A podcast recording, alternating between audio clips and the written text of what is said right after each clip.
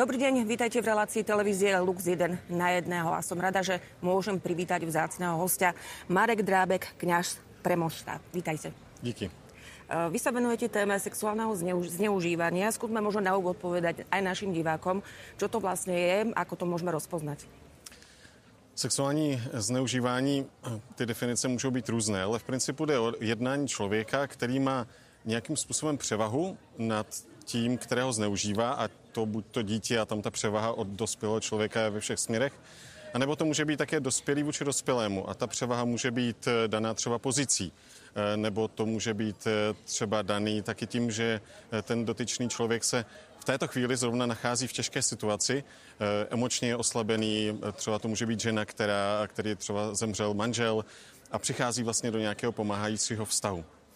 Takže je tam ta pozice, je tam ta moc a ten dotyčný využije tu svoji moc, tu svoji pozici k tomu, aby eh, tu oběť eh, využil ke svému sexuálnímu eh, požitku. A to může být provedeno různým způsobem. Lidé si to většinou představují, že se jedná pouze o penetrativní formy, ale může to být i různé dotyky, můžou to být třeba čety, může to být třeba, že to dítě třeba třeba musí dívat na nějaké mm, porno s tím, s tím dotyčným. A on to vždycky využívá k tomu, aby sám sobě, anebo třeba ještě někomu druhému, třeba kdyby natáčeli nějaké dětsk, dětskou pornografii, eh, aby vlastně využil to dítě k tomu, že eh, to pro někoho bude prostě sexuálně zajímavé. Uh-huh. Ako sa k tejto téme stavia spoločnosť vo všeobecnosti? Vieme o tomto probléme otvorene hovoriť, alebo je to stále taká tabu téma? Myslím si, že se to posouvá. Hodně tomu pomohly ty různé aktivity, jako bylo MeToo nebo ChurchToo, kde vlastně začali ti, kteří byli zneužívaní, o tom veřejně mluvit. Samozřejmě je to třeba uchopit nejen, řekl bych, takovým tím mediálním boomem, který je strašně důležitý, aby to otevřelo, ale potřebujeme vlastně celou společnost citlivovat, aby tomu rozuměla tomu tématu. A to se, myslím, děje pomaličku. To není nějaký proces, který se nám tady stane za, za dva, za tři dny.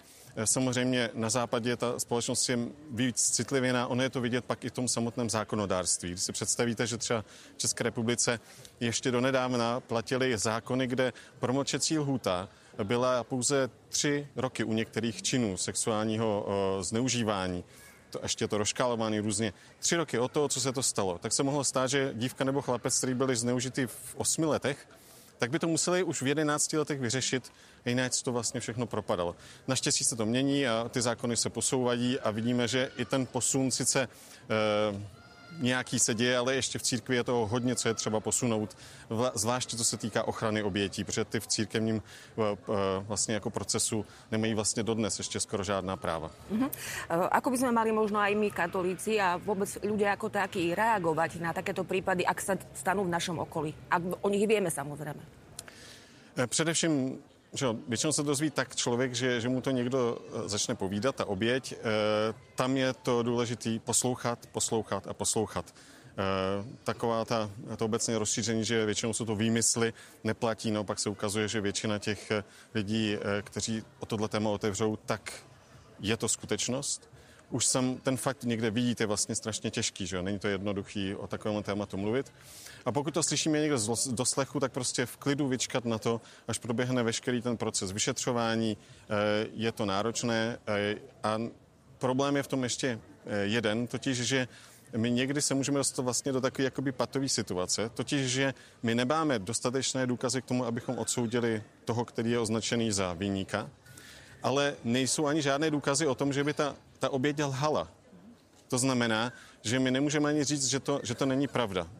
A to je prostě slabina tady tyhle světské spravedlnosti, že v některých případech prostě to zůstane otevřené. E, takže je třeba zachovávat klid, e, nechat prostě ty věci všechny, eh, všechny proběhnout a možná v tom mezičase zkusit nastudovat materiály, které jsou jako na nějakých vědeckých základech postavený a nejenom na tom, že si někdo něco povídá a něco, co je jako zaužíváno obecně, protože v této, hlavně v této oblasti je hodně takových představ, které eh, jsou ale vlastně nefunkční. Ty lidi, kteří jsou zneužívaní, se chovají prostě, protože jsou traumatizovaní jináč, než bychom od nich čekali. Uh-huh. Skúsme možno akože poradiť ľuďom, keď viem o nejakom tom podobnom prípade, Ako teda pristupovať k tej obeti, respektíve mám za ňu riešiť ten problém, obratiť sa na policiu? To je trošku složitější otázka. Samozřejmě, když se jedná o dítě, malé dítě, tak eh, tam to je bez diskuze. Eh, a v některé profese dokonce mají ohlašovací povinnost, tam vlastně, kdyby to neudělali, tak, tak budou eh, vlastně postihnutí zákonem. Na druhou stranu, když za náma přichází dospělý člověk, což je vlastně jako ale nejčastější případ, že vám to vypráví někdo, stalo se mu to 8, 15, 20, 30 let zpátky. A to je právě jedna z těch věcí, které jsou úplně běžné to ne, nemluví o tom, že se ten člověk vymyslel. Je to těžké o tom mluvit a zabere to opravdu hodně času, než ten člověk na to, eh, na to nějakým způsobem najde odvahu. Takže u těch dospělých eh, eh, lidí, kteří to otevřou s vámi, tak tam bych spíš respektoval tu, tu oběť, aby ona si prostě šla tím svým tempem, tak, jak to potřebuje. A my bychom možná chtěli, aby se to rychle posunulo, aby ta spravedlnost třeba se nějak, nějak stala, ale musíme si uvědomit, že ten dotyčný člověk už byl jednou zmanipulován, už jednou vlastně byl dotlačen k něčemu a my, když to uděláme znovu, tak bude prožívat pod, eh, podobně to samé. A ta bezbranost, kterou my pak možná cítíme, tak je možná naše spoluúčast na té bezbranosti té oběti, eh, kterou ona měla v té chvíli, když ji, eh, když ji ten dotyčný zneužíval. Mm-hmm. Prípady sexuálneho zneužívania sa dotkli aj u nás, detí na školách možno práve nejaká rada rodičom, ako sa rozprávať e, o tejto téme tak aby vlastne aj deti, e, školáci e, si boli vedomí, že toto už je za hranicou. Tak jako myslím, že to základní, co by tady v tomhle mohlo znít, prostě zdravá sexuální výchova. Um, a rodiče by měli vlastně o sexualitě mluvit od začátku s dětma. Mluvit tak, jak to skutečně je, ale nacházet vlastně ten jazyk toho dítěte. Myslím, že se neosvědčuje prostě vykládat dětem o tom, že přiletí čáp nebo vrána. Eh, takhle na svět nepřicházíme a děti, když to někde pak řeknou a zjistí, že někdo jiný to vysvětluje jináč, že je vlastně jako směšný, tak ty rodiče v této oblasti prakticky ztratí důvěru svého dítěte.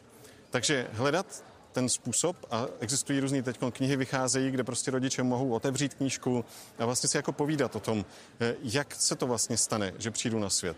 Eh, jde o tom, abychom mluvili o pohlavních orgánech tak, jak eh, se normálně pomenovávají, aby nebyl problém říct penis, vagína normálně mezi námi, aby to nebylo něco, nějaké tabu, vlastně slovo, o kterém se, se nemůže mluvit, aby teda rodiče v téhle oblasti byli jako otevřený, mluvili, nacházeli si te, děti si, když o tom začnou děti mluvit, že jo, a zvlášť, jsou malí, tak oni ještě nemají vlastně v tom probuzenou tu erotiku, takže pro ně jsou to jako informace, a, ale potřebuje slyšet o těch rodičů. A oni se doptají, co potřebují vědět, tak aby rodiče nechali o tom mluvit. To si myslím, že je jedna z věcí důležitých. A druhá věc, je, která, které by rodiče měli, měli těm dětem udělat, je, aby ty děti uměli si říct a nastavit hranice. Aby mohli říct, nechci, Eh, nebudu takovouhle věc dělat, aby věděli, že můžou někam jít a říct to. Protože to je opravdu jako velký problém, když jsou děti nucení, třeba, já nevím, takový jednoduchý případ, eh, příběh, eh, dítě nechce dát někomu pusu a rodič ho nutí, aby to udělal.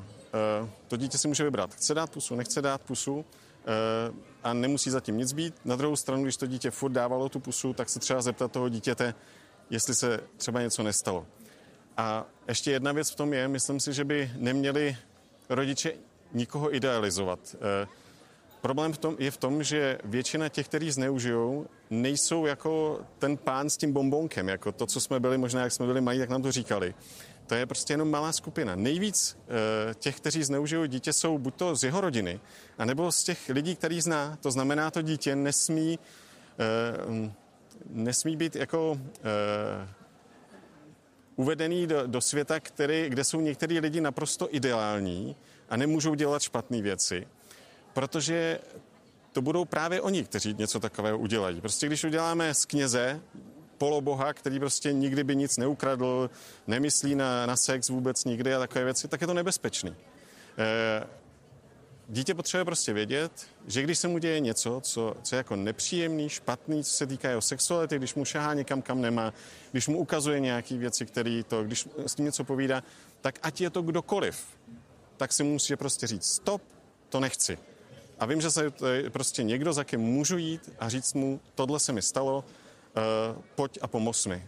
A tohle, když to dítě ví, tak eh, může najít tu cestu a odvahu o tom mluvit, protože jinak to neuděláme. My nemůžeme ty děti furt strašit, jako že mu někdo ublíží. My musíme o sexualitě mluvit, že je to krásná věc, Bohem daná, že Bůh má prostě radost, když mají lidi spolu sex. Eh, tohle to všechno musí jako, jako slyšet jako, jako důležitou zprávu o sexualitě. Ešte mi napadla vlastne jedna vec práve v súvislosti s, s týmito prípadmi, ktoré sa udiali, alebo prípadom, ktorý sa udial uh, na škole. Uh, majú sa následne, uh, keď teda už je tá informácia vonku, uh, beží už nejaký ten proces, majú sa rodičia, deti rozprávať o tomto prípade s, so svojimi deťmi? Určitě. Myslím si, že takovéhle události by se měly vždycky uchopit vlastně jako, jako proces prevence a hledání lepších cest. Stalo se něco, tak kde jsme udělali chybu. A rychle prostě to jako najít. A nedělat z toho prostě wow, prostě kdyby se stanou, rychle najít prostě, kde to je. A využít, pozvat prostě celou školu, ať se bavíme o sexualitě, o sexuálním zneužívání, ať tomu rozumíme, ale to nejde dělat bez rodičů, takže pozvat ty rodiče. E, myslím si, že, že sexuální výchova by neměla začít s dětma, ale s rodičema. Úplně ideálně by přišlo, kdyby prvňáčci, než nastoupí do školy, tak prostě rodiče budou prostě dostanou sexuální výchovu. A vlastně pak s nima ve škole mohou prostě ty učitelé už mluvit, protože vědí, že ty rodiče budou vlastně, eh, že se to sladí všechno na nějakou jako rovinu a že si jako rozumíme. Eh, takže bez rodičů se nedá udělat dobrá eh, kvalitní sexuální výchova a prevence, zvlášť pro, pro ty mladší, mladší děti. Samozřejmě ty starší už pak rostou a přebírají zodpovědnost za sebe. Ale zase, když je to v rodině tabu, když nemohou o tom mluvit, tak i 15, 17 letý eh, dítě vlastně, 18 letý, tak taky ještě bude mít asi problém přijít za rodičem a třeba něco říct. A ako by vlastně o této téme mali hovoriť kňazi? Otevřeně. Jako prostě se o tom nebát jako mluvit. Když jsem byl na, v Římě na, vlastně na, to, na tom studiu uh, té prevence sexuálního zneužívání na Gregoriánské univerzitě, tak si vzpomínám, že jsme, že jsme jeli jeli právě do Asízy společně s celou třídou. No a o čem si lidé, kteří prostě studují vlastně tohle problematiku, celou dobu povídají. No o tom, jak se zneužívá v církvi, takže ve vlaku jsme celou dobu o tom povídali. Když jsme vystoupili, tak moje kolegyně z Tajvanu říká, já jsem slovo sex za tuto jízdu, která trvala dvě hodiny, řekla častěji než za celý svůj život. A já jsem na ní úplně bylo oči říkám, a jak chceš jako o tom mluvit. A on říká, ale u nás na Tajvanu je to tabu, my prostě slovo sex nemůžeme jako říct. Tak mě úplně, jak jsem říkal, úplně bezradnost samozřejmě na to musí na té eh, kultuře jako nějakým způsobem zvládnout, eh, ale aby kněz prostě mluvil otevřeně o sexualitě i o problematice sexuálního zneužívání. Máme zkušenost, že když o tom začneme mluvit, když jsme k tomu otevření, když tomu nějak rozumíme, tak pak jsou ty lidi ochotní přijít. Jak ty oběti z řad eh, obětí v rodinách a ve školách a všude jinde, tak taky ty oběti z řad, eh, kdy, teda, který byly zneužitý kněžíma, řeholníkama a řeholnicema. Jenom je třeba prostě se o tom tématu nebát mluvit a být otevřený. No? A vlastně i sám pro sebe si to, to srovnat, protože častokrát e, je to i tak, že vlastně, e, co se s tím setkávám, tak ty kněží, kteří zneužívali, neměli vlastně svoji sexualitu pořádně e, pojmenovanou, nerozuměli sami sobě, nerozuměli své orientaci, nerozuměli tomu, co to vlastně sex je a co není. Uh-huh. A ještě závěrečná otázka, ako můžeme pomoct, alebo ako pomôcť obetiam sexuálního násilia? Eh, tak určitě to, eh, to jsou jako růz, různé věci. Eh, od toho, že když jsou to lidé, přátelé, kteří, který k nám, kteří k nám přicházejí s tohle s tou tematikou, poslouchat, poslouchat. A občas potřebují třeba, když chodí na terapie, jsou z toho úplně vyčerpaný, tak potřebují třeba uvařit polívku anebo takhle pomoct. Pokud se to stane ve farnostech, tak e, určitě můžeme třeba udělat sbírku. Když někomu schoří dům nebo jsou povodně, tak tam jsme schopni vlastně se aktivovat, ale těm, kteří byli zneužití takhle, tak častokrát se nic nestane. E, a obecně si myslím, když o tom tématu jako mluvíme poučeně a zodpovědně. Protože když oběti kolem nás, a určitě, protože to množství je velké, mluví se až o 40%, 40% žen, které během dospívání zažijí nějaký útok, a 16% mužů, tak pokud o této problematice mluvíme otevřeně, s porozuměním, tak otevíráme prostor pro to, aby ty lidi za náma přišli. Pokud to sesměšňujeme, spochybňujeme, tak vlastně uzavíráme prostor pro to, aby ty oběti mohly o tom mluvit a uzavíráme je sami do sebe a tohle není uzdravující. Kež by církev prostě byla opravdu místem, kde, kde se o tom dá vždycky mluvit, protože tím by se stala tím společenstvím, který má být uzdravujícím společenstvím. Ďakujem veľmi pekne. Tak to bol Marek Drábek.